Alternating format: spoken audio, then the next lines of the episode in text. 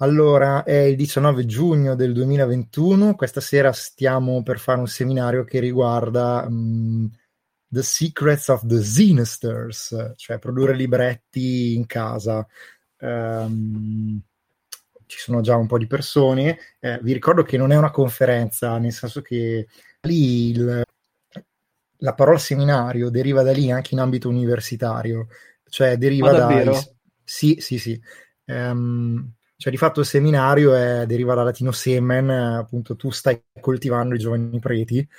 Eh, allo stesso modo, nelle lezioni universitarie, di fatto è un... Non è neanche una lezione, è un laboratorio. Di solito c'è un, è vero, c'è il professore che lo dirige, però eh, nel seminario c'è un rapporto più paritario, non è neanche una conferenza dove tu vai ad ascoltare, cioè nel seminario si presuppone che tutti facciano qualcosa sull'argomento mi risulta almeno, se mi sbaglio correggetemi. Eh, io non lo so tanto bene, però è anche il termine che usa Ron Edwards. Ah, per figo. riferirsi eh. a certi, certi, certi, incontri che fa. Quindi, secondo me sei, sei sul, sulla strada giusta. Eh, sì, mi fa piacere saperlo, non ci avevo badato, però quando ho dovuto scegliere tipo, perché cosa sono? Sono puntate, ma è riduttivo perché l'intento originario non era quello di registrarle, um, o meglio, non era quello di pubblicarle. Poi dopo vabbè, abbiamo cambiato perché abbiamo visto che sono interessanti. E allora ho detto, sono delle conferenze, ma conferenze sembra quasi che ci mettiamo qui in cattedra, arriva la gente ad ascoltarci, convegno, manco a dirlo online, dai, fa ridere. Eh, per cui ho detto sono dei seminari oggettivamente, condividiamo argomenti, eh, condividiamo buone pratiche, ognuno porta la sua esperienza e così via. Per cui ho deciso usiamo un seminario e non se ne parla più. Um, e, questo, e questo giusto per condividere anche come è nata questa cosa. E dicevo appunto nelle ultime settimane, ma sarà anche di più forse, forse un mesetto, due mesetti, eh, in parte probabilmente anche per essermi messo a guardare come stampare, creare buoni investigatori. Ehm, diciamo, sono entrato a contatto più nel vivo con gente che voleva stampare spillati o in casa o tramite gli stampatori online. Quelli offline non conviene di solito perché si spende troppo per, rispetto alle offerte che ti fanno online, ecco. E, ehm, secondo alcuni poi la qualità non è neanche così tanto migliore, insomma, dipende dal singolo stampatore. Ma per il resto, cioè di fatto, rientra anche un po' nel, um, nell'idea di, lo dico scherzosamente, di prendersi i mezzi di produzione, nel senso che um, cioè di fatto noi possiamo facilmente produrre dei libretti in casa, ok, no, la qualità non sarà eccelsa, però può fare la differenza, può fare la differenza in diversi ambiti. Innanzitutto, per esempio, molti dei regolamenti indie che abbiamo negli ultimi anni come formato sono delle zin e per zin intendiamo dei libretti o in formato letter o A4, insomma il formato gro- dei libri grossi, diciamo, a seconda che poi sia americano o europeo, oppure in formato A5 o mh, più piccolo o ancora più piccolo A6 o addirittura quadrato, eccetera, insomma. Um, questi sono dei formati, a parte la 4, che eh, noi possiamo produrre anche in casa eh, con le nostre stampanti che stampano fogli a 4. Eh, siccome per rilegare banalmente mm, basta pinzare i dorsi, eh, se tu pieghi a metà i fogli e li pinzi, puoi ottenere facilmente delle zin in formato A5, che sono la, maggior- la maggioranza delle zin. Oltretutto noi veniamo da un contesto di editoria indie che in Italia per ragioni economiche, eh, per ragioni di comodità, ha stampato manuali in formato A5 dal, dal 2007. Penso ai primi manuali editi da narrativa, da Janus, da Coyote, la maggior parte erano A5. Um, ehm, poi vabbè, adesso la, la, la, cosa è un po' cambiata, però è un formato abbastanza comodo da produrre che noi possiamo facilmente replicare in casa. Um, e dicevo appunto, molte, per esempio, cos'è terzo, questo è il terzo anno, il 2020, no, 2021, il terzo anno che c'è la ZinQuest, che su Kickstarter questa iniziativa dove eh, degli autori indie possono proporre al pubblico di essere aiutati a pubblicare delle zin, cioè dei, dei giochi o dei supplementi in formato zin spillato, insomma. Ehm, per cui f- succede, e ce ne sono tanti, succede che uno abbia il proprio Google Drive o dove salva i manuali, il proprio hard disk, pieno di manuali che sono facilmente stampabili in formato zin. Eh, ora ci tengo a dire subito una cosa, questo è un po' problematico dal punto di vista della mh, ecologia. Diciamo che se ci mettiamo a stampare tutti i manuali in formato zin che abbiamo, credo che sia uno spreco di carta enorme. Um, però, cioè, mh, se eh, alcuni li usiamo molto, cioè è più comodo usare le cartacee, noi siamo persone che usano più facilmente um, un manuale cartaceo rispetto, non so, a leggerlo su computer, su tablet o su cellulare, è una buona soluzione, soprattutto per i manuali che maciniamo parecchio. Uh, non so come la pensate voi a riguardo. Però conta che se, se lo stampi su carta riciclata è ancora più uh, nello spirito, a mio parere. Cioè, allora. Sì, anni fa scoprì una cosa, mi piacerebbe sapere se è vera, cioè spesso e volentieri per sbiancare la carta riciclata si usa cloro che è molto inquinante e per ah. cui alcuni mi dissero non comprare la carta sbiancata perché è molto inquinante, compra la carta riciclata non sbiancata. E... Ehm, Io neanche sapevo ci fosse quella sbiancata. Eh sì, eh, se tu la vedi a volte trovi della carta riciclata che quasi non sembra riciclata è sbiancata um, in, con questo metodo che però è molto inquinante. Eh, se tu prendi la carta veramente riciclata ha una tonalità scurissima, cioè effettivamente sì, sì. ha il suo perché, potrebbe diventare quasi un valore aggiunto, eh, però mh, mm, insomma c'è da farci un po' attenzione. Poi il mio consiglio è compar- cioè, a parte il fatto che se comprate una risma di carta da qualunque parte la compriate al giorno d'oggi è FSC, cioè eh, c'è questo ente internazionale che ehm, svol- cioè, svolgendo la sigla sarebbe Forest Stewardship Council, una cosa del genere. Un, praticamente lui controlla la filiera della carta e pre- si premura che sia stata seguita una filiera ecologica. Eh, per esempio, il manualetto che ho stampato era su carta FSC. Um, ehm, se tipo mi giro e guardo la risma di carta che ho in casa, vedo che sulla confezione c'è scritto FSC. Quindi, uh, almeno questo è importante, ecco, cioè um, usare della carta che arrivi a noi in maniera più etica possibile, perché devono garantire che in parte la riciclano, in parte tagliano alberi, in parte ripiantano alberi, per cui insomma è sostenibile se è carta prodotta col marchio FSC, se no altrimenti è un grosso problema, ecco. e, ehm, vabbè, al di là di questo predicozzo, diciamo, politico, tra l'altro una delle ragioni per le quali non ho voluto stampare su carta plastificata la copertina è che Talisa, una mia amica, mi ha detto che poi dopo non sarebbe più stata riciclabile la copertina, per cui ho deciso di non stamparla su, parta, su carta plastificata. Um, Beh, fatto sta che comunque, ehm, cioè a mio avviso, le zin sono utili anche per un'altra cosa e lo dico soprattutto agli autori di giochi indie. Sono utili per fare Ashcan. Adesso noi non ci siamo più abituati, però ehm, nei primi anni 2000 quasi tutti i giochi che poi sono stati pubblicati in ambito indipendente, an- cioè su The Forge erano tutti così, ma anche in altri ambiti, ehm, avevano un primo processo che era quello delle Ashcan.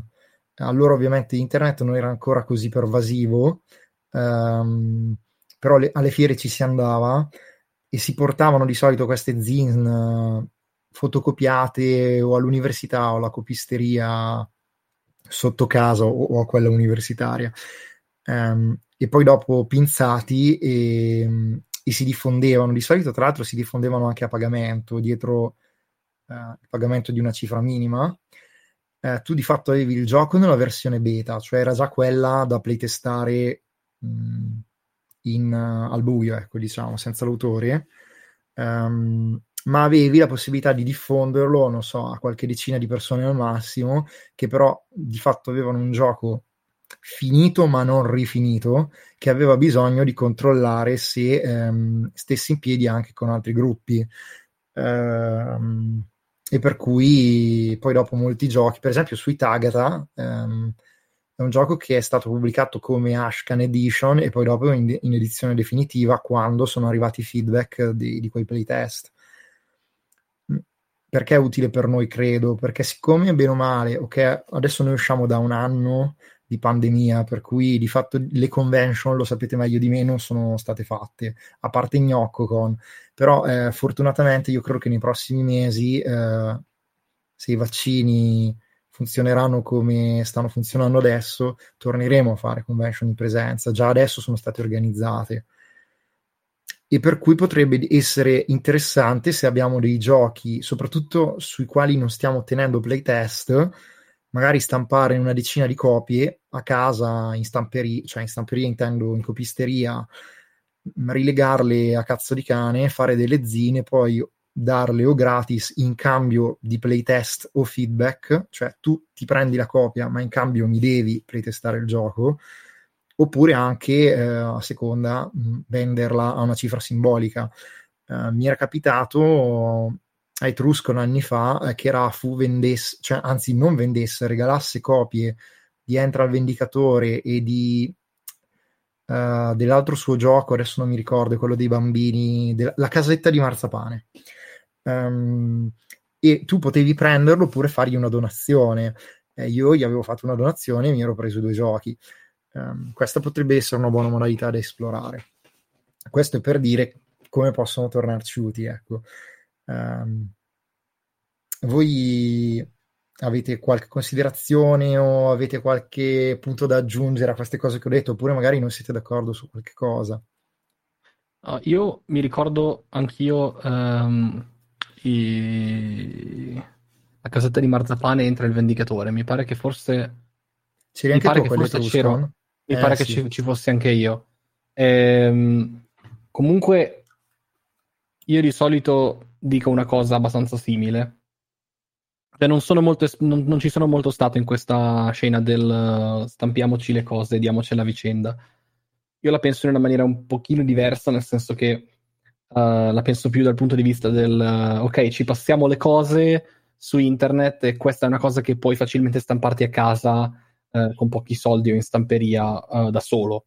però comunque l'idea è simile e una delle cose che, ho, che dico spesso io è che, um, cioè, che questo è un hobby, um, è giusto avere i giochi fatti bene, con tutto il valore produttivo, eccetera, eccetera, però alla fine dei conti un gioco di ruolo deve essere qualcosa che puoi stampare e metterlo in un... scusa, e metterlo in un raccoglitore eh, e quello può essere un validissimo gioco di ruolo.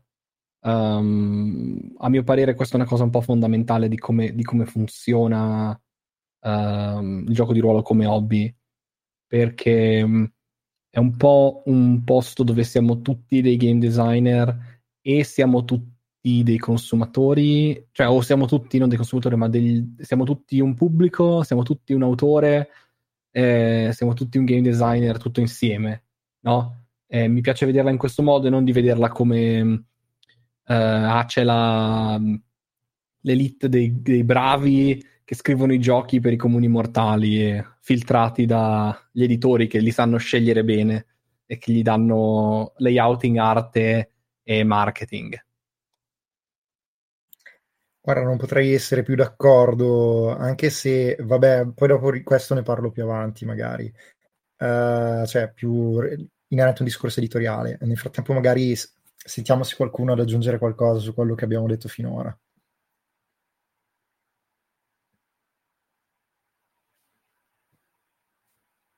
Per ora sembrerebbe di no. Um, allora, um, una cosa che spesso vedo che eh, si fa fatica um, quando si producono le zin, uh, sono proprio le basi, nel senso eh, la copertina puoi farla della stessa grammatura del resto della carta, però sarebbe meglio se fosse più pesante.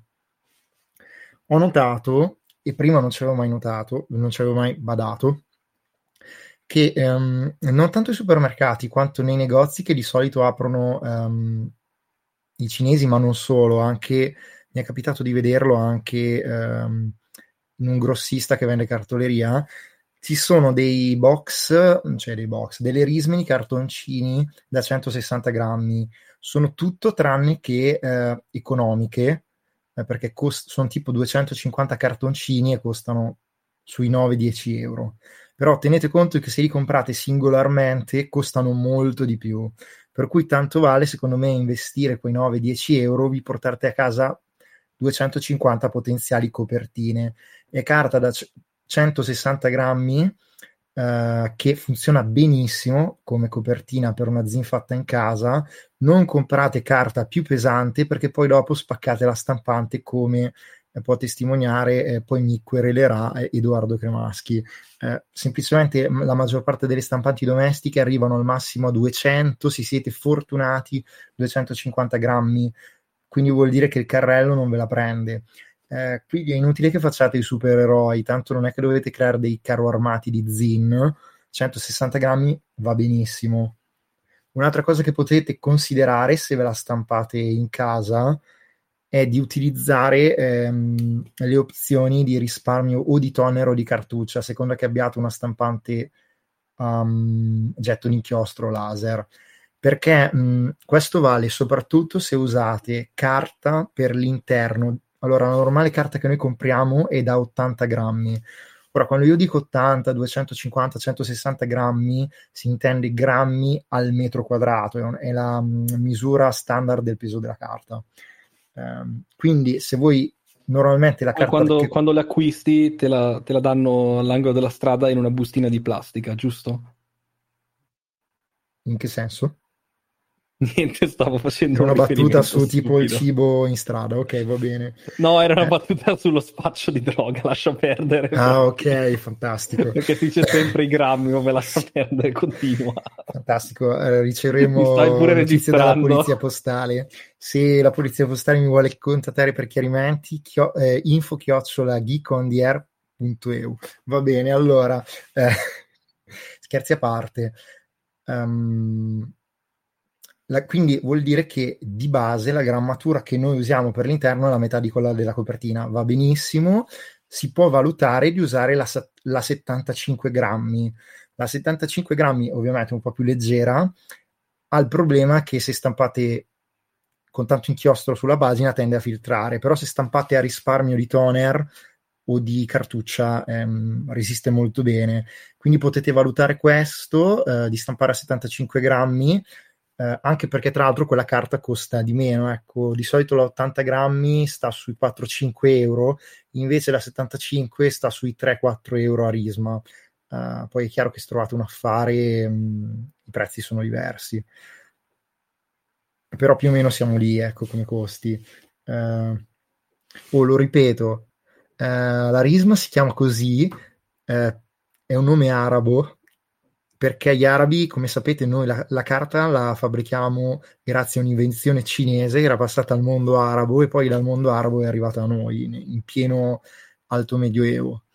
Eh, quando è arrivata, gli arabi insomma avevano già l'abitudine di commercializzare la carta in unità da 500 fogli, le risme appunto. Um, vabbè, al di là di questa nota storica della storia della stampa e dell'editoria, Um, un'altra cosa che però non sappiamo è che per produrre una zina in casa ci occorre perlomeno una pinzatrice a braccio lungo. Il che vuol dire che normalmente le pinzatrici o cucitrici che noi utilizziamo um, hanno il braccio corto, cioè se voi ci mettete un foglio, anche solo una 4 piegato in due, quindi una 6, eh, una 5, perdono, va a cozzare e non riuscite a raggiungere la costa, cioè il foglio piegato a metà, dove dovreste applicare i punti. Eh, questo è perché non avete una cucitrice a braccio lungo. Le cucitrici a braccio lungo le trovate o nei negozi d'ufficio, nei grossisti, oppure purtroppo su Amazon se ehm, considerate disdicevole comprare roba su Amazon perché maltratta i dipendenti. Ehm, tra l'altro, purtroppo c'è da dire che a volte i negozi d'ufficio non le tengono, per cui non ti lasciano spesso altra possibilità se non comprarle online. Um, dipende, se abitate a Milano, secondo me le trovate facilmente, se abitate a Cremona, mh, mm, Ammetto che non ho provato a controllare, però mh, mm, una mia amica mi ha detto che a Bologna non l'aveva trovata. Vabbè. eh, una domanda. Sì? Ah, io non ho mai provato, uh, ma a parte ragioni etiche, almeno la roba che ti stampa Amazon è stampata bene o è stampata male? Cioè, allora, non ho mai vale provato. la pena di uh, dirlo. Eh, pare che sia stampata abbastanza bene. Io avevo comprato Forsooth, che è il gioco che ha vinto il Game Chef 2012, e è stampato abbastanza bene, direi. Cioè, quello non è un problema. Tu stai parlando di Amazon Direct Publishing, mh, mm, quella roba lì. Quello, il print on demand, insomma. Esatto.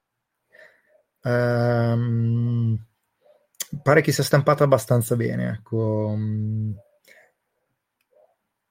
Tra l'altro è una possibile soluzione se volete vendere roba tra...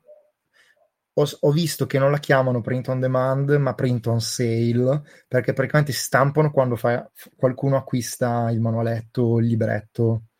Invece per print on demand si tende a utilizzarlo soprattutto per quando tu ordini online tutta la tiratura Uh, tra l'altro questa cosa è importante per la legge italiana perché per il print on demand sei tenuto al deposito legale obbligatorio. Invece per il print on sale non sei tenuto al deposito legale, obbligato- legale obbligatorio. E, e questa differenza ma allora non è tanto un casino, eh, lo spiego brevemente. Per la legge italiana, se tu pubblichi dei libri stampati, anche dei giochi di ruolo, devi se stampi più di 200 copie, mandare 4 copie. Una alla Biblioteca Nazionale di Roma, una alla Biblioteca Nazionale di Firenze, una alla Biblioteca Regionale del catalogo, dipende da ogni regione, e una alla Biblioteca Provinciale Statale, dipende dalla provincia in cui abiti. Se stampi meno di 200 copie, devi mandarne solo due una alla Biblioteca Nazionale di Firenze e una alla Biblioteca Regionale per il catalogo. Eh, per, per, i lombardi mh, lo dovete mandare a Firenze alla Biblioteca Braidense. Comunque basta che andiate sul sito della Regione Lombardia e cerchiate, de- cerchiate sì, uh, deposito legale obbligatorio e automaticamente scoprirete um, questa bellissima cosa. Tenete conto che potete inviare un piego di libri per cui non è proibitivo, eh, con 4 euro risolvete il problema. Mm? Sì, però nel senso, cioè, da- davvero lo Stato si aspetta che n- qualunque cosa uno pubblica, che dobbiamo mandarne una copia in quattro copie a quattro biblioteche diverse dello Stato? Do- dovevi vedere la mia faccia mentre l'hai detto. Se stampi più di 200 copie, sì. Se stampi più di 200 copie. Eh, sì, sì, è, è così. È, è, una norma che è stata fatta negli anni 60 dell'Ottocento, non mi ricordo di preciso l'anno, e, ed è stata confermata poi nel 48, quindi eh, non dite che è una norma fascista perché non è vero, è fuori dalla storia, dal buon senso. Eh, però la ragione è tutelare la cultura libraria italiana, perché mh, in questo modo almeno due o quattro biblioteche hanno tutti i libri editi in Italia. Ho capito. Quindi in realtà chi manda, chi non manda alle biblioteche sta anche, a parte che infrange la legge, teoricamente puoi beccarti una, una multa di qualche centinaio di euro. Um, e fanno i controlli, ho scoperto. Però se te la stampi in casa non sei tenuto, credo. Eh. Ma io su questa cosa non ho certezze, cioè, penso di no, sarebbe penso un controsenso. Um, cioè, quindi per le zin stampate in casa non dovete depositare, credo. Eh. Poi magari consultate altre fonti. Um, ma se stampate anche solo in print on demand dovete consegnarle. E Ok, Tor- torniamo al discorso principale. Mm, quindi deposito regale obbligatorio, però non è argomento di stasera. Magari parleremo in una prossima puntata di che cosa bisogna fare per pubblicare un gioco indie, cioè proprio come mm, te- tecnicamente. Um, riprendo il filo del discorso. Um, quindi, ok, una pinzatrice a braccio lungo. Un'altra cosa, che potrebbe servirvi è una taglierina. La taglierina serve per tagliare i margini se sono troppo abbondanti. Um, ora, se voi state stampando una zin che ha lo sfondo bianco, questo di solito non è un problema perché non si vedrà al margine. Se però stampate una zin che ha uno sfondo di un altro colore, siccome le nostre stampanti domestiche di solito hanno dei margini da 3-5 mm, eh, avrete un effetto cornice che alcuni considerano brutto. L'unico modo per risolverlo è ottenervelo, quindi non risolverlo, tanto è una zin, oppure usare una taglierina. Eh, dovete prendere quelle a ghigliottina, si chiamano così perché hanno il braccio a ghigliottina letteralmente, mm, e tagliare via i margini bianchi. State molto attenti perché finora non sono ancora riuscito a trovare una taglierina che taglia veramente bene, rischiate di rovinare il libretto e per cui piuttosto conviene tenervelo con i margini. Uh, di solito costeranno parecchio le taglierine che funzionano. Ne ho trovate in passato, però uh, tutte quelle che sono riuscito a procurarmi io, ho fatto anche dei resi, non funzionano così bene, anche se sembrano molto solide, in realtà poi dopo quando cominci ad arrivare a tagliare in metà manuale, la carta si inceppa, ti tira per attrito eh, tutta la carta e tu praticamente rovini la zin. Um, per cui piuttosto di rovinare la zin, sprecare la carta, conviene tenerlo con i margini. Oppure, se la produci tu la zin, non mettere i margini colorati, quindi non mettere lo sfondo, che tra l'altro è uno spreco di inchiostro. Um, invece se te la trovi con i margini, cioè con lo sfondo perché l'ha pubblicata qualcun altro, ehm, pazienza, te la tieni con i margini fatti male, oppure hai una taglierina bella. Uh, ci sono domande fino a questo cosa? punto? O considerazioni? Sì, posso aggiungere una cosa, quando um, sono due cose che um, certo. cui uh, bisogna stare attenti quando si stampa, uh, in particolare con gli sfondi, uh, ma in generale, la stampante, appunto, come hai detto tu, quella domestica, quella normale, diciamo, ma la maggior parte delle stampanti in realtà non sono in grado di stampare sulla, um, esattamente al formato che, della carta che gli viene inserita. Infatti, quando tu vai nella stamperia professionale e fai stampare una uh, carta tipo A4, loro non lo stampano sull'A4, loro lo stampano su una carta un pochino più grande, a parte che a volte lo stampano sulla, letteralmente il formato superiore perché poi lo piegano, però dipende da come è, è regalato, regalato, il libro. In ogni caso, di solito la carta che è stampata è un pochino più grande e poi hanno letteralmente un tagliere, non so come si chiama esattamente lo strumento, dove la carta viene tagliata sul margine che effettivamente tu hai dato. Uh, per replicare questa cosa nell'impaginazione per la stampante domestica, quello che uno deve fare è una di due cose. Allora, come hai detto tu, fa lo sfondo bianco, che a mio parere è la cosa migliore, uh, si, meno casini, meno tagliare, meno, meno, niente. Quindi uno conta però che appunto questi 3 mm che poi variano un po' da stampante a stampante, anche se dovrebbero essere documentati anche sulla vostra interfaccia di stampa, di sono 5. Adesso sì, poi adesso non, non ricordo.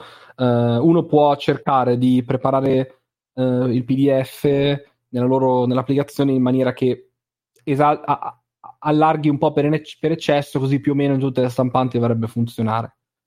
E, um, quello che poi uno deve fare, però, è uh, quando vai a stampare, quindi se tu ti sei pianificato il PDF con questi 3.5 uh, di bordo, di margine, uh, dove tu non puoi stampare niente, però li conti come parte dello sfondo bianco, quando poi vai a stampare devi stare attento a selezionare la corretta impostazione di zoom. Altrimenti, quello che ti succede è che la tua applicazione di stampa, molto probabilmente, se tu hai l'autofit, come cacchio si chiama in italiano, cioè la, quello dove te lo ridimensiona, ti riduce il tuo, uh, quello che tu hai Adatta preparato. automatico. Te lo adatta, quindi anche se tu ti sei preparato i f- cose di, i margini, uh, te ne aggiunge degli altri no? Perché lui non è che sa che dentro al true file c'è il bianco. Eh, quindi attenti lì, se uno ha preparato i, i, i, margini bianchi, a parte che se, se, un file è preparato correttamente bisogna sempre stampare 100%, e lo, lo, l'opzione è sempre 100% o qualcosa del genere. Quindi uno stampa 100% uh, eh, e i margini, di dimensioni naturali, quello che è, adesso non mi ricordo.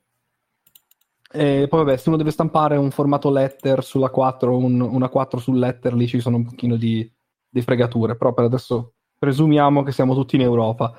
Ehm, quindi attenzione su questa cosa qui, Se è meglio pianificarsi i margini già sul, sul, PDF quando uno lo prepara e poi quando uno stampa metterlo in dimensione naturale. Se poi uno vuole fare la cosa del tagliare, come hai detto tu, anche lì attenzione perché se tu prepari il foglio A4 eh, e ci metti lo sfondo che arriva fino alla fine, ti possono succedere due cose. O lo stampi con ridimensionamento e quindi ti viene più piccolo di quello che dovrebbe essere, magari non dà fastidio, eh, però a me darebbe fastidio se ho, fatto il, il testo 11 punti e mi esce 10.5 a me dà fastidio, sinceramente, poi magari sono un po', um, sono un po' puntiglioso. Oppure uno anche lì già si mette il margine dentro l'applicazione, quindi quanto margine bianco vuole lasciare, tanto si può impostare proprio come bleed nella, nel PDF, mi pare che, che lo riconosce pure, e, um, uh, almeno su, su su InDesign quelle, quelle, professionali si può impostare il bleed e quindi poi eh, quando va a stampare Acrobat lo capisce e ti, ti fa delle impostazioni di default, di default uh, decenti. Uh, il bleed sarebbe l'area di foglio che viene stampata ma, ma, che poi deve essere tagliata. E quindi se tu la imposti poi nella, nell'applicazione di impaginazione, nel PDF questa c'è, l'altro puoi anche farti stampare le guide per tagliare, così fai meno errori, uh, e poi usi quelle per me o mettere il righello, mettere il taglierino o um, uh, mettere, fare, non so cosa vuoi fare, cioè, nel senso, dipende uno come vuole tagliarla. Rispetto al tagliare io l'ho sempre fatto pagina per pagina e se uno è preciso e lo fai uh, dopo aver rilegato, a mio parere no, non viene così male, però magari sono io che sono, sono preciso, ci riesco. Eh, se invece lo fai con tutte le pagine, se io hai quella professionale pesante con la lama bella, bella um, uh, affilata, oppure si, si, come hai detto tu, si arriccia la carta e, e ti rovini tutto. Ho finito i consigli da piccolo impaginatore. Sì, sì, sì, eh, hai affrontato il problema dei, dei pagine al vivo che secondo me va un attimo spiegato. Allora, mh, mi attacco il tuo discorso. Normalmente nostri, allora, le nostre stampanti domestiche non sono al vivo, il che vuol dire che praticamente la stampante non arriva a stampare fino al bordo effettivo del foglio. Perché no? Perché se no eh, stamperebbe praticamente fuori dal foglio eh, e ti sporcherebbe tutta la stampante di inchiostro. Uh, tant'è che, come hai detto tu, le stampanti, quelle vere, professionali, stampano su pagine più grosse che poi vengono tagliati grazie a questi segni di taglio. Uh, quindi uh, questo significa appunto che ehm, di base se noi stampiamo tutta la pagina con uno sfondo di un colore ci saranno più o meno 5 mm per lato che non vengono stampati per la ragione che hai detto tu noi possiamo, eh, cioè il problema è anche un altro, che di fatto eh, noi quando ci troviamo a stampare un libretto in casa, lo stampiamo in realtà in un formato più piccolo, cioè noi stampiamo su A4, ma su una pagina stampiamo due pagine davanti e due pagine dietro, quindi piegando a metà avremo quattro facciate. Perché sto dicendo questa cosa? Adesso vediamo se riesco ad incartarmi. Sto dicendo questa cosa perché ehm, questo vuol dire che noi la nostra pagina che vediamo se apriamo un PDF qualsiasi, in realtà non la dobbiamo considerare da sola, ma la dobbiamo considerare insieme ad altre tre pagine, le pagine del suo fascicolo questo fascicolo in una zin, ma in realtà anche in una zin, è un quarto, cioè ci sono quattro pagine che vengono stampate assieme sullo stesso foglio e poi piegate. Ora, l'unico modo per stampare questa cosa in maniera decente su una stampante domestica, ce ne sono due, però il più basilare noi abbiamo un file a pagine singole, cioè noi abbiamo ogni pagina singola, pagina 1, 2, 3, 4, 5. Dobbiamo andare su file, stampa, copie 1, tutto, pagina da stampare tutto, poi ci dice gestioni e dimensione pagina, non dimensioni, non poster, non multiple, opuscolo. Opuscolo impostiamo il fronte retro, eh, oppure solo fronte o solo retro se la nostra stampante non supporta il fronte retro, dopo quello lo dovremo fare a mano. E la rilegatura è a sinistra. Perché la rilegatura è a sinistra? Perché siamo occidentali, se fossimo giapponesi avessimo un libro che si stampa con la rilegatura a destra, metteremo destra. Ora, automaticamente questo, eh, se noi andiamo in basso a destra, ci compare la simulazione dei fascicoli del libro. Ci dice la dimensione della pagina, che è 297 x 210 è una 4, e poi pagina 1, per esempio, di 14, in quello che io sto facendo. Ora notate, e pagina 1 di 14, però intende la facciata, in realtà le pagine totali che io dovrò usare sono sette. Sono sette perché pagina 1 la stampa sul fronte, pagina 2 la stampa sul retro. Quindi in realtà il foglio sarà lo stesso per pagina 1 e per pagina 2. Cioè la vecchia cara distinzione tra foglio e facciata, ecco, tanto per intenderci. E questa è un'altra cosa importante perché eh, in questo modo noi sappiamo quanti fogli di preciso ci occorrono per stampare la zin. Per esempio, se noi abbiamo una zin eh, con la copertina e abbiamo una stampante che stampa in ordine e fronte e retro, vuol dire che noi dobbiamo mettere, se abbiamo 14 pagine, quindi 7 fogli, la copertina in fondo e poi davanti 6 fogli di carta normale.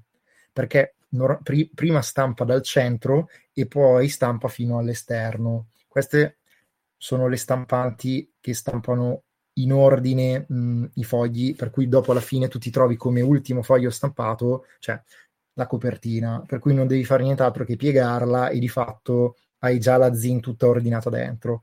Se invece avete stampanti che non ordinano i fogli, in quel caso lasciate la copertina per prima e poi sotto ci mettete sei fogli oppure lasciate la risma. Ecco. Uh, dovete saperlo voi come funziona la vostra stampante. Ora, una cosa importante, quello che diceva Claudio prima è fondamentale, uh, nel senso che um, le dimensioni, voi in questo caso, se andate su Opuscolo, non le potete veramente impostare. È lui che ve le imposta automaticamente. Quindi la stampa non sarà minimamente al vivo e lui non considererà che le dimensioni del foglio siano effettive, saranno automaticamente ridimensionate per creare un opuscolo. Tra l'altro lo fa abbastanza bene da tener conto anche lo spessore mh, della zin, cioè lascia uno spazio tra i due fogli della copertina che è proporzionato alle pagine che dovete stampare. Uh, questo lo fanno anche gli stampatori e se andate in stampa da uno stampatore. Um, un'altra cosa da dire è che c'è un'altra soluzione, cioè c'è la soluzione che chi ha fatto il file di stampa vi abbia automaticamente messo il formato, in inglese si chiama spreads, alcuni lo chiamano booklet, cioè in poche parole vi abbia automaticamente messo su A4 le pagine come se uscissero da un opuscolo. Ora questa cosa si può fare tranquillamente dai programmi di impaginazione. Uh, ecco, adesso io ovviamente l'avevo aperto ma non ho aperto nessun progetto per cui adesso ne apro uno a caso. Uh, ho aperto vabbè, un progetto a pagina singolo ma quando voi andate su file esporta poi nelle opzioni di esportazione avete area tutte le pagine. Alcun, cioè c'è pagine affiancate. Se voi esportate a pagine affiancate automaticamente avete ehm, il libretto fatto come Dio comanda. Che vantaggio ha questo? Ha il vantaggio che potete fare quello che diceva prima Froggy, cioè vale a dire eh, potete ehm, mettere dimensioni effettive quando andate a stampare perché lui automaticamente il margine cioè, non, cioè capisce che deve stampare al 100% e quindi non vi scala um, le dimensioni ecco cioè così come è stato pensato ve lo stampa. Chiaramente l'unico modo per non avere i margini bianchi è che chi ha fatto la ZIN abbia lasciato lo sfondo bianco, se no altrimenti beccate il cornicione bianco. Um, sono stato preciso? Ah, per me Avete domande, perplessità? Tutto, tutto, corretto C'è qualcosa che, che mi torna?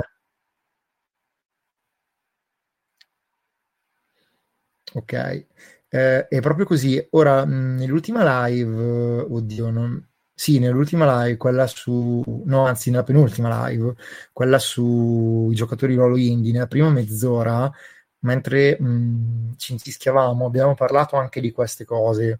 Era intervenuto Giovanni Micolucci, che è un grande esperto di stampa in casa e non solo, e lui aveva detto che potete anche farvelo da, da soli il file così dovete semplicemente ristampare il PDF e lo potete fare anche da Adobe o Acrobat.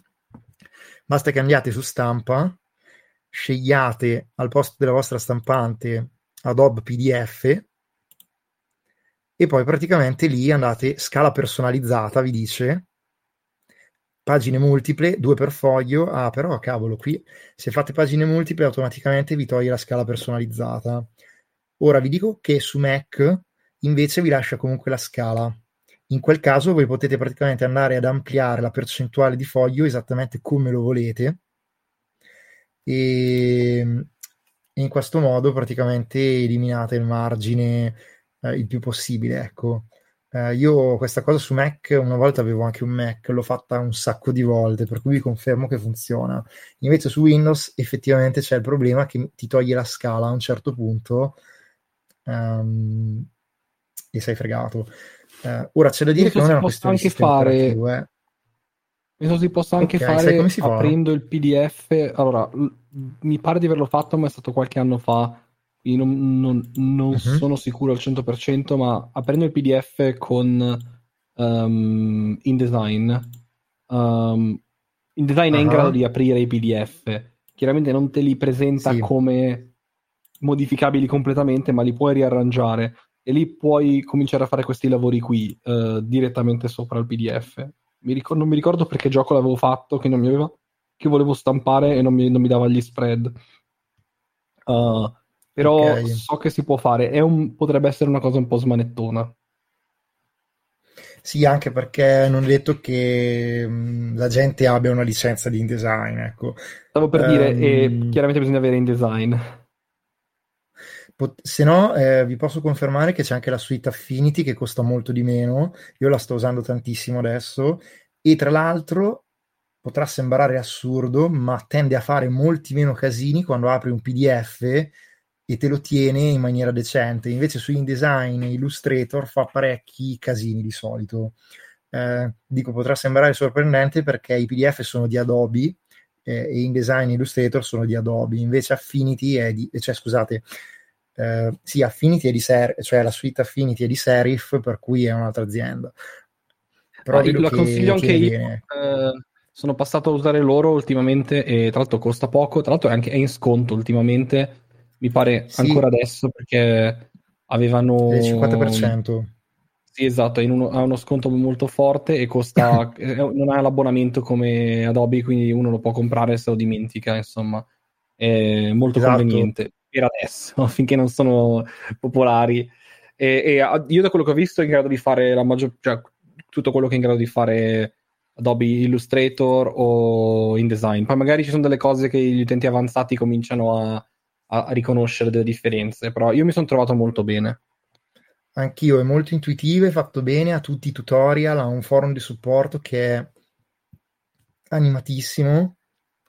Tra l'altro abbiamo creato anche un gruppo Telegram per uh, gli zinari italiani che usano Affinity, cioè dico zinari in realtà per uh, gli, gli, autori barra editori, gli autoproduttori giochi di ruolo italiani che usano Affinity e la licenza, come dicevi tu, attualmente è scontata, so che sembra un, una promozione, in realtà non ci pagano, solo che si, almeno io mi sono trovato molto bene la licenza eh, viene 27 euro qualcosa, no? neanche 28 euro, insomma. Lo, Normalmente costerebbe il doppio. 28 euro se non mi sbaglio, cioè 27,99 okay. o quello che è. È tipo una cosa del genere.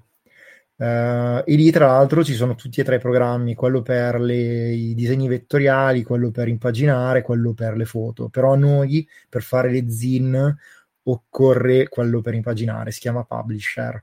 È chiaro che poi se fate anche grafica e foto, cioè illustrazioni, vi occorreranno anche gli altri, ecco. Um, però parto dal presupposto che voi abbiate già la grafica fatta e dobbiate soltanto impaginare. Eh, oppure dobbiate impaginare senza grafiche, perché è possibile anche quello. Um, e, e, vabbè, insomma, anche questo l'abbiamo detto. Um, ci sono delle domande o delle considerazioni, non state capendo qualcosa, vi si sta incasinando il cervello, cioè siamo qui per fare anche supporto ad altra gente che deve produrre zin.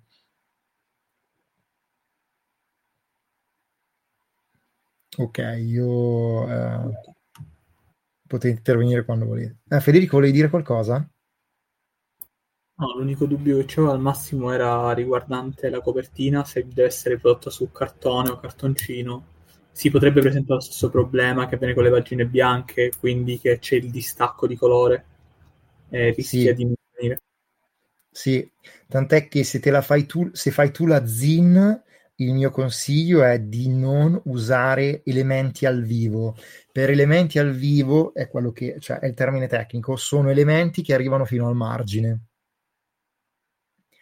Toglili eh, se vuoi che sia stampabile in casa senza problemi se no ehm, il problema ci sarà, cioè rimarrà il bordo bianco eh, se te la stampi in casa.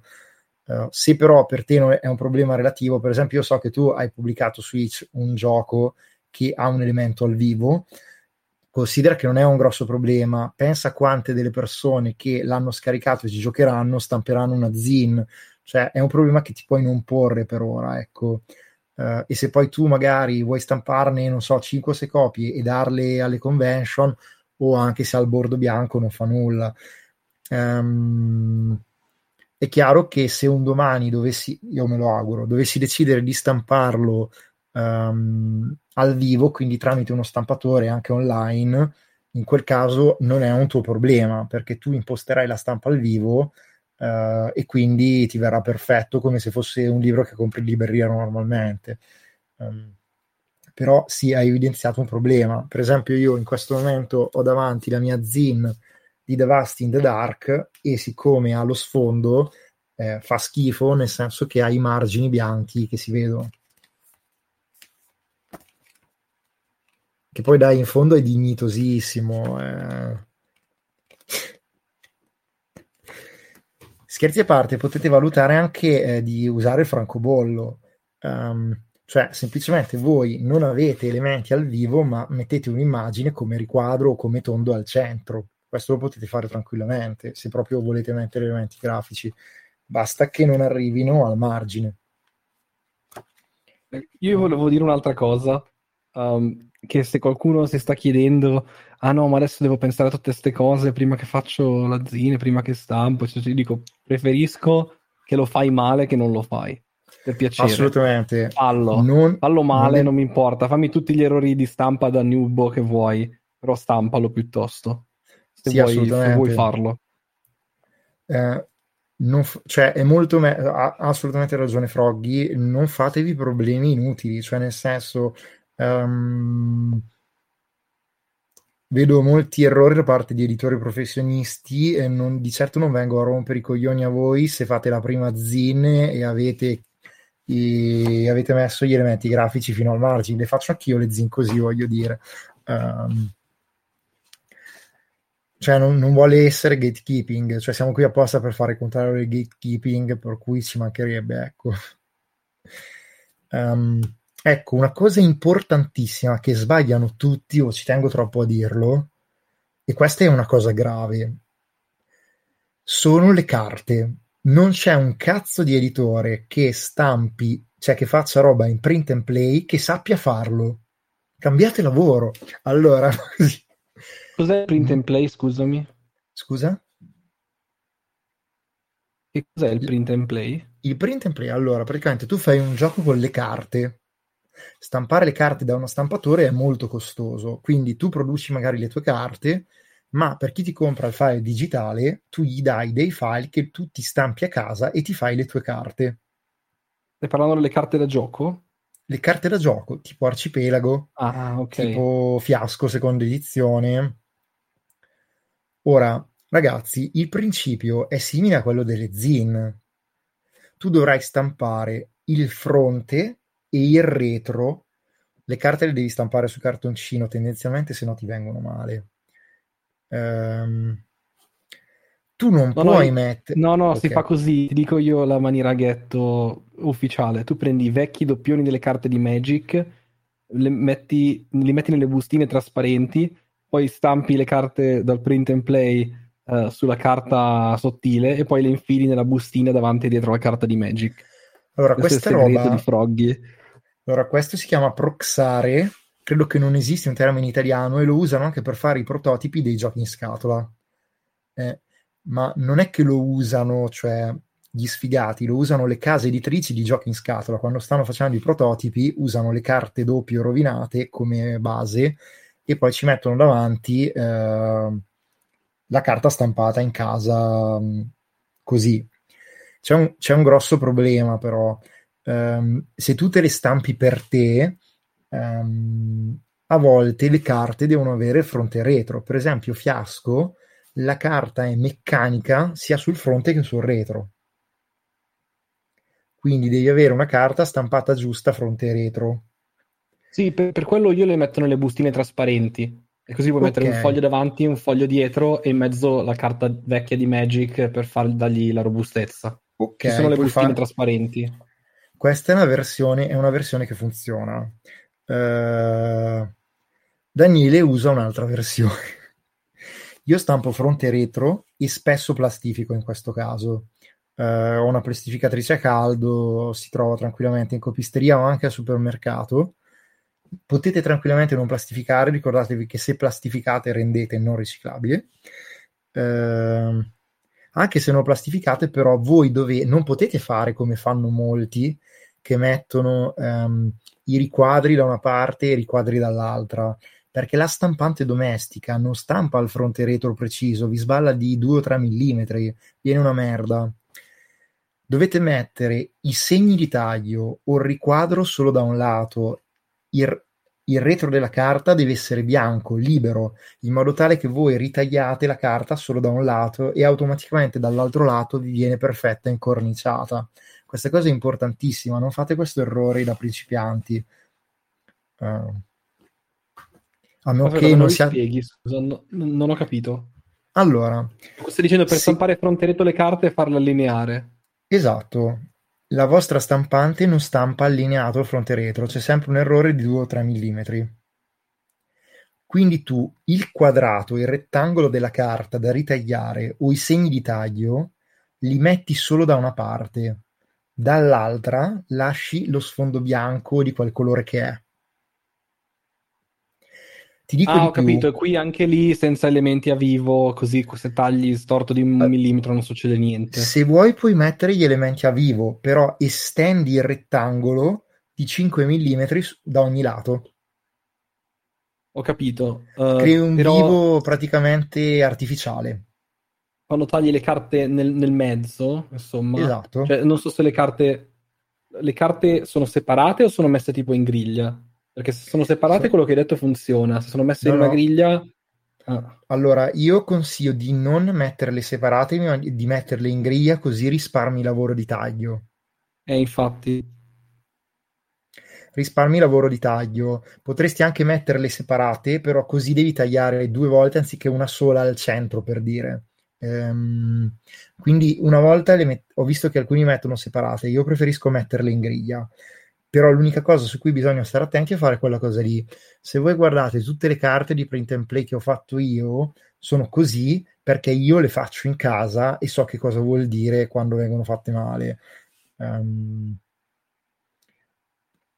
ho rilasciato per esempio solo per i patroni uno scenario di fiasco eh, solo per i patroni perché non ho i diritti e quindi non lo voglio rilasciare pubblico perché sennò sarei copyright infringement, almeno così insomma ce l'hanno poche persone uh, e non succede nulla. um, e vedete che sono fatte apposta per essere stampato in casa senza avere problemi di fronte retro.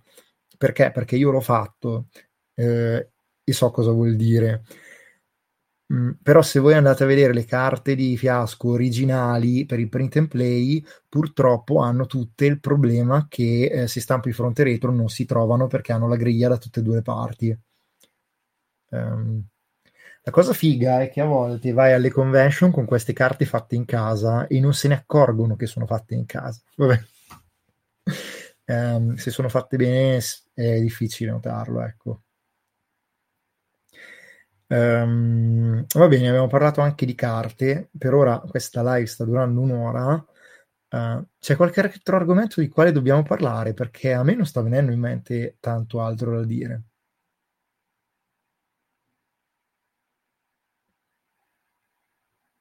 Volete intervenire? Avete qualche curiosità? Vi state chiedendo dove iniziare?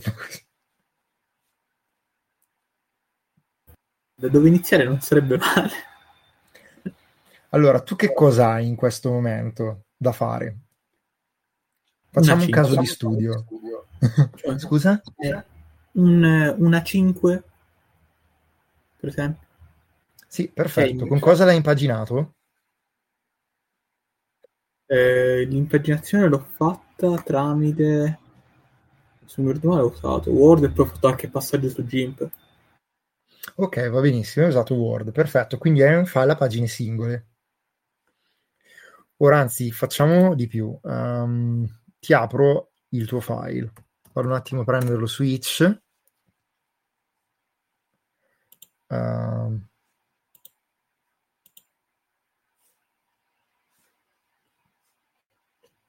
ovviamente non lo sto trovando. Vabbè un attimo.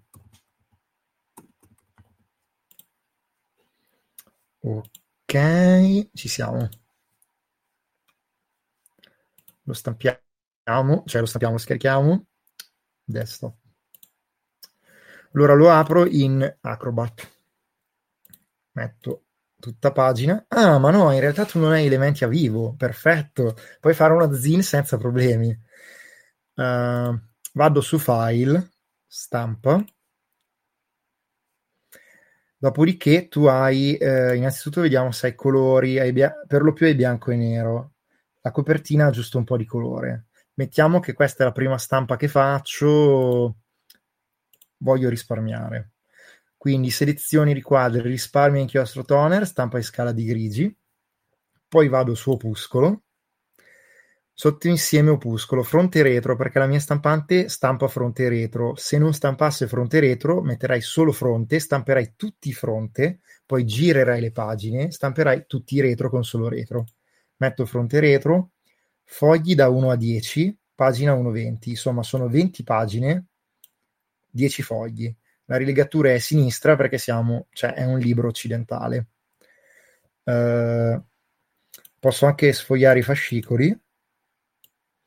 Ora, se tu hai una stampante, come dicevo prima, che eh, stampa in ordine inverso, cioè in poche parole, quando tu stampi, poi alla fine ti trovi per prima l'ultima pagina che ha stampato, quindi hai i fogli già in ordine, devi mettere i fogli nella stampante al contrario, vale a dire questi sono 10 fogli, io metto la copertina, un foglio a 160 grammi, magari di un colore pastello, metti, lo metto azzurro, sarà il decimo foglio. Sopra gli metto 9 fogli di grammatura standard, 80 o 75 grammi. Se invece la stampante stampa in senso non inverso, cioè l'ultimo foglio che mi trovo stampato eh, è mm, l'ultimo del, um, del, libro, quindi non mi trovo la copertina per prima, ma me la trovo in fondo, a faccia in giù. In quel caso metto la copertina sopra nel carrello e poi dopo gli altri nove fogli. Questa è la differenza. Ehm, dopodiché faccio stampare fronte e retro a questo punto si pone un problema: ho i miei fogli stampati, controllo che l'ordine sia giusto, sono 10 fogli. Mi serve una cucitrice a braccio lungo. Allora, alcuni piegano tutti i fogli.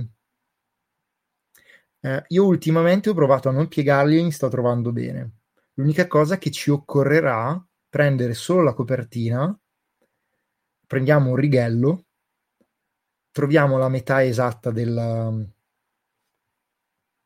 del foglio e imposto, cioè una linea a metà, e poi imposto magari eh, o faccio a occhio oppure prendo le misure per i tre punti, cioè cerco di mettere i tre punti uh, uno al centro, uno più verso l'alto e l'altro praticamente simmetrico rispetto al centro dall'altra parte. Dopodiché prendo i miei fogli, li metto nella pinzatrice a braccio lungo, prima faccio quello al centro, lo pinzo, poi mi sposto verso l'alto lungo la linea matita che ho fatto pinzo anche quello verso l'alto, poi mi sposto verso il basso, pinzo dall'altra parte. A questo punto devo piegare. Comincio dal centro, vado verso il punto, piego in un verso, poi vado alla pagina dopo, piego, piego, piego fino a che non arrivo alla copertina. Prendo, pag- prendo di nuovo la zina al centro, vado al punto, piego dalla parte opposta, piego il primo foglio, piego il secondo foglio, piego il terzo foglio e così via fino alla copertina. Alla fine avrò una costa fatta automaticamente sulle mie piegature. Quindi o pieghi prima o pieghi dopo, devi piegare comunque. Qual è la differenza del piegare dopo e non prima? Che la cosa importante è che i punti siano allineati tra loro se invece pieghi prima, ti trovi anche il problema di farli combaciare a tutte le piegature. Quindi ti crei potenzialmente più, dise- cioè ti crei più disallineature potenziali se pieghi prima. Quindi tanto vale che pieghi dopo, così automaticamente i punti saranno allineati tra loro. Uh,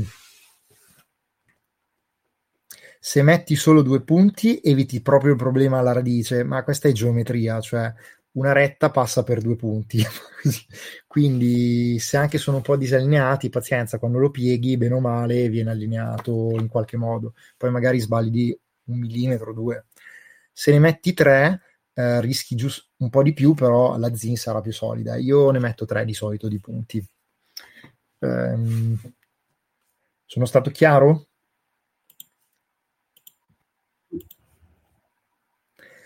Ora lo so che quando si spiegano cose manuali o grafiche in formato audio è un disastro, uh, però credo che sia abbastanza chiaro come, come procedura. Hai qualche dubbio, qualche domanda, qualche perplessità? No, penso che poi la, il, il, miglior campo di allenamento sarà farlo e, e vedere esatto. sulla teoria. Ora, soprattutto in questa fase, il mio consiglio è di stampare in bianco e nero bozza, non, speca- non sprecare inchiostro uh, perché tanto non sarà una versione definitiva, lo stai ancora playtestando il gioco.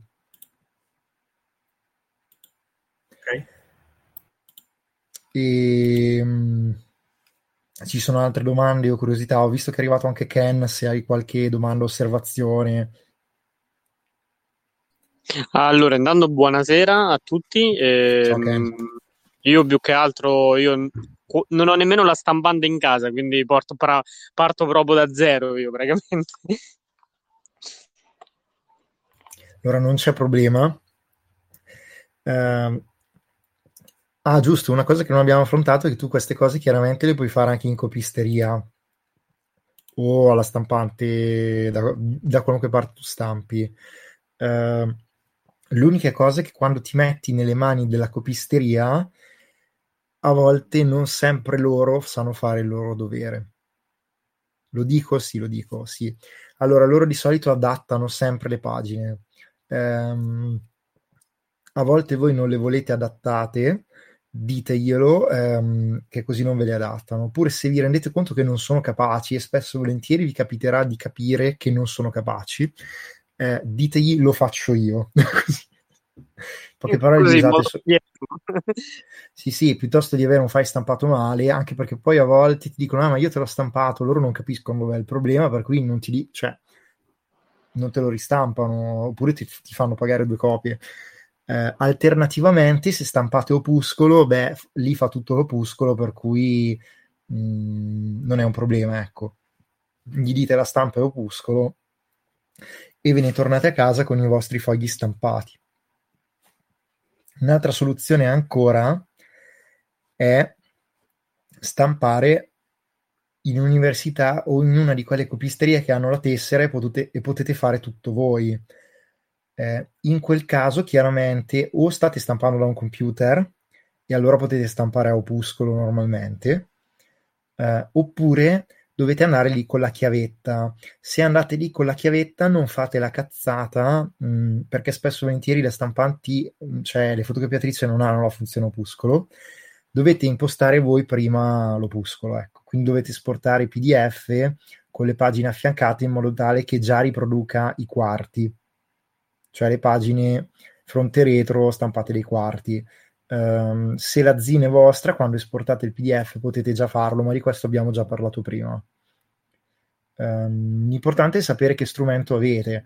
Ora, non sottovalutate um, le fotocopiatrici e, o le copisterie, perché molte copisterie universitarie o all'ingrosso vi permettono di stampare una pagina a due centesimi, compresa la carta che è pochissimo, quindi vuol dire che un fronte retro lo pagate 4 centesimi.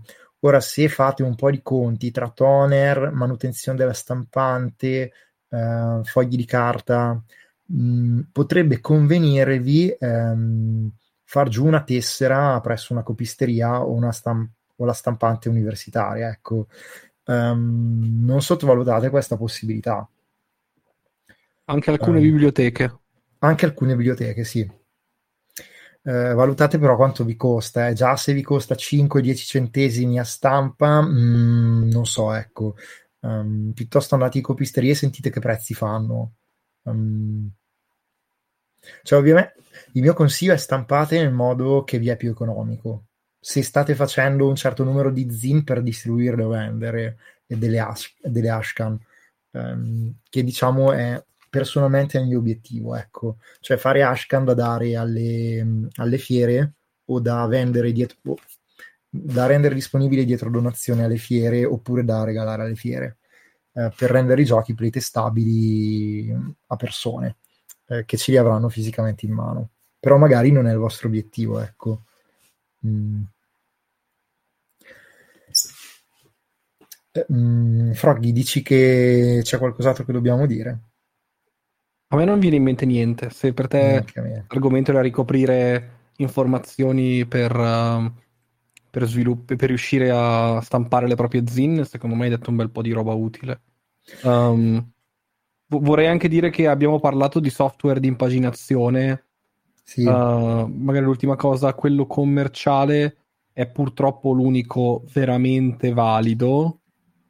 Quindi commerciale parliamo di Adobe InDesign oppure Affinity Publisher sì. Esiste uno gratuito Scribus. chiamato Scribus che mm. è considerato estremamente difficile da usare e la maggior parte delle persone che, uh, che io personalmente ho sentito usarlo l'hanno trovato così frustrante che dopo i 27 euro di Affinity sono sembrati niente. Eh, l'hanno comprato. Uh, detto questo, però, u- oltre a questi software, se uno vuole farlo gratis e magari ci avete già Word di, dell'Office perché la usate per qualche ragione, oppure usate OpenOffice, magari non fate l'impaginazione da uh, ira di Dio, però le parole in croce sulla pagina le mettete, ecco, quindi non, non, non, non state eh. a farvi esatto i discorsi se volete fare una cosa super economica scaricatevi LibreOffice che è gratis e funziona benissimo e magari non fate appunto le decorazioni dell'ira di Dio ma il gioco su pagina lo mettete Assolutamente, ecco, magari questo, qualche parola su questa cosa la spendiamo. Co- nel senso, ehm, con Word riuscite a fare un'impaginazione di... De- adesso lo so che mi fucileranno gli impaginatori, ma vi posso garantire che comunque portate a casa dei buoni risultati. Con LibreOffice, idem, Um, io ci ho impaginato Vampire Hack, eh, Blackboard ai tempi, um, con tutto di sfondo, i riquadri, le pagine, le illustrazioni. Um, ero molto bravino a usare LibreOffice, che è gratis, è open source tra l'altro. e se no, se avete la suite uh, Office qui gli impaginatori mi mettono la berlina, ma guardate che Publisher di fatto è un InDesign dei poveri, ecco. Cioè, ah, è vero, Publisher, eh, Publisher, è che spesso non è incluso nella maggior parte dei pacchetti eh, che hanno la maggior ragione. parte delle persone.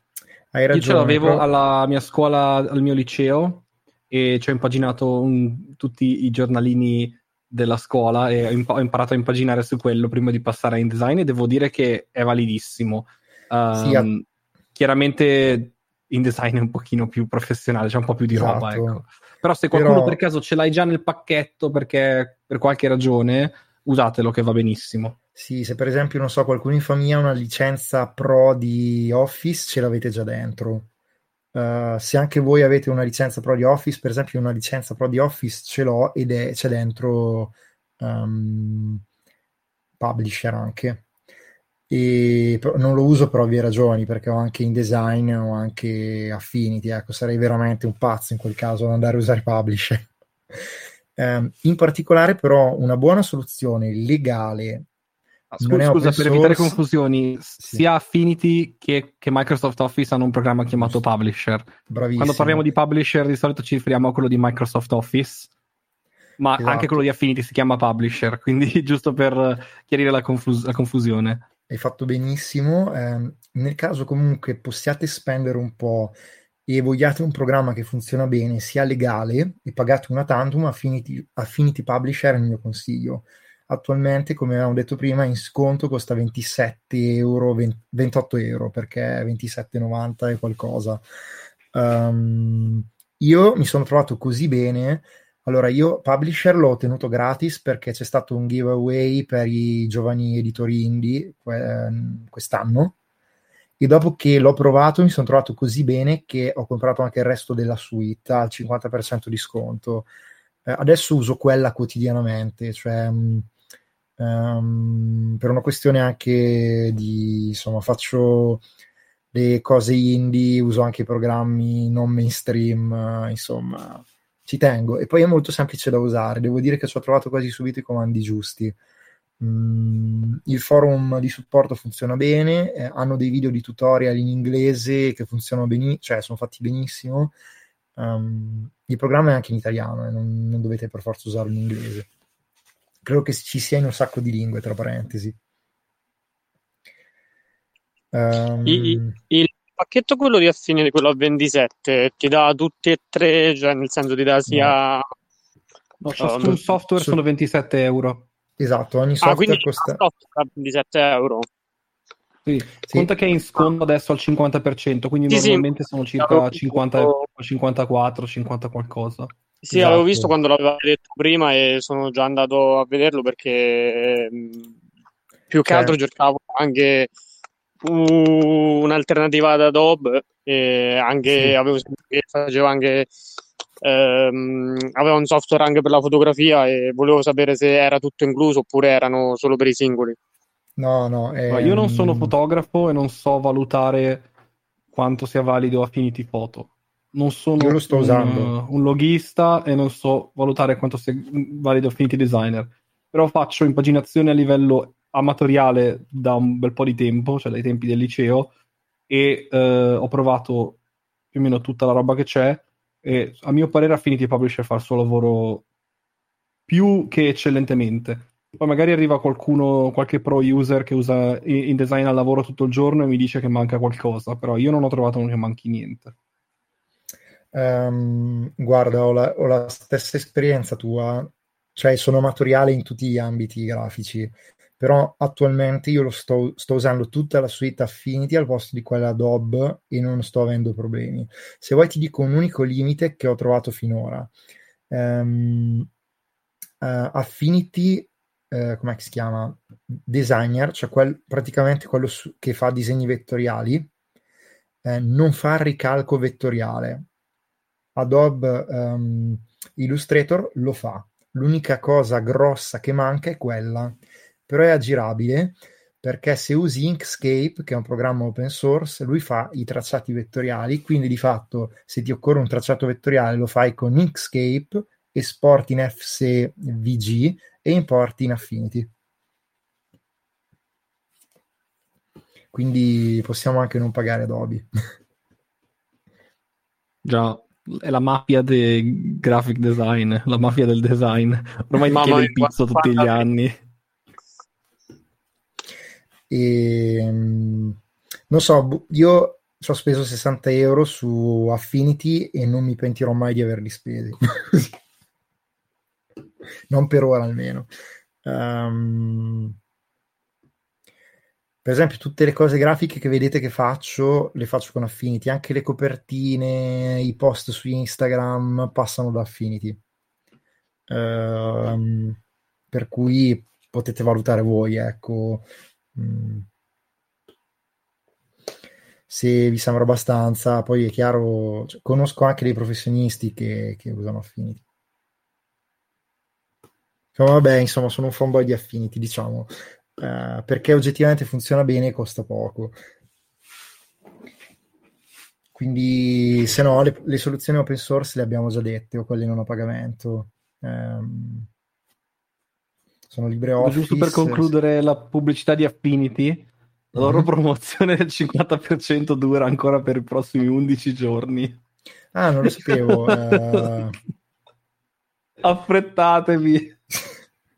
Va bene, poi dopo... Dovevamo farci pagare. Daniele. Sì, dopo gli mando tipo un'application come affiliati, tipo Amazon. no, è che oggettivamente... Mh mm, eh, per un design indipendente è una delle soluzioni legali più economiche che funzionano meglio. Uh, quindi valutare, ecco. Uh, credo che uh, abbiamo detto anche molto di più di quello che ci sarebbe aspettato da, da, questa, da questo seminario. Però ehm, se avete domande, direi che questo è l'ultimo giro di domande o di considerazioni eh, e poi dopo possiamo anche chiudere.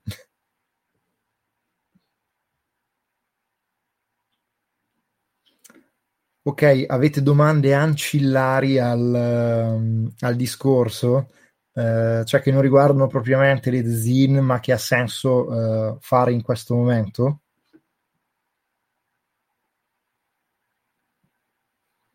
Neanche quello, perfetto. Ok, allora se non mi interrompete nei prossimi secondi direi che io chiuderei uh, questa puntata, questo, questo seminario. Bene, grazie. Allora. Ok, vi ringrazio per aver partecipato. Um, la puntata registrata rimarrà disponibile um, tempo insomma di caricarla su Anchor che con la mia connessione vuol dire parecchio però um, di sicuro nel giro di un'oretta la trovate um, vi ringrazio eh, la prossima Vediamo se riusciamo a fare anticipazioni. Allora, prossima, il prossimo seminario è plausibile che lo facciamo tra due settimane, non so ancora su cosa, poi decideremo. Siccome è stato votato il giovedì, probabilmente sarà il primo luglio. Uh, per cui ci risentiremo. Probabilmente ehm, faremo altre cose nel frattempo, magari altri ideari di design, magari riprendo Void Night oppure magari parlo di altro, visto che ta- i giochi in ballo sono tanti.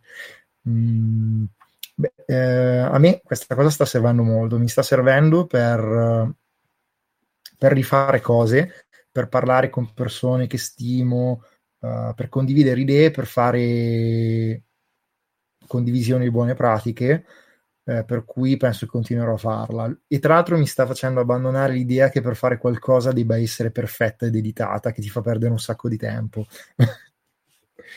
e per cui vi ringrazio. Vi auguro buonanotte. Ma grazie a te, Daniele. Ciao ciao. Ciao. Ciao.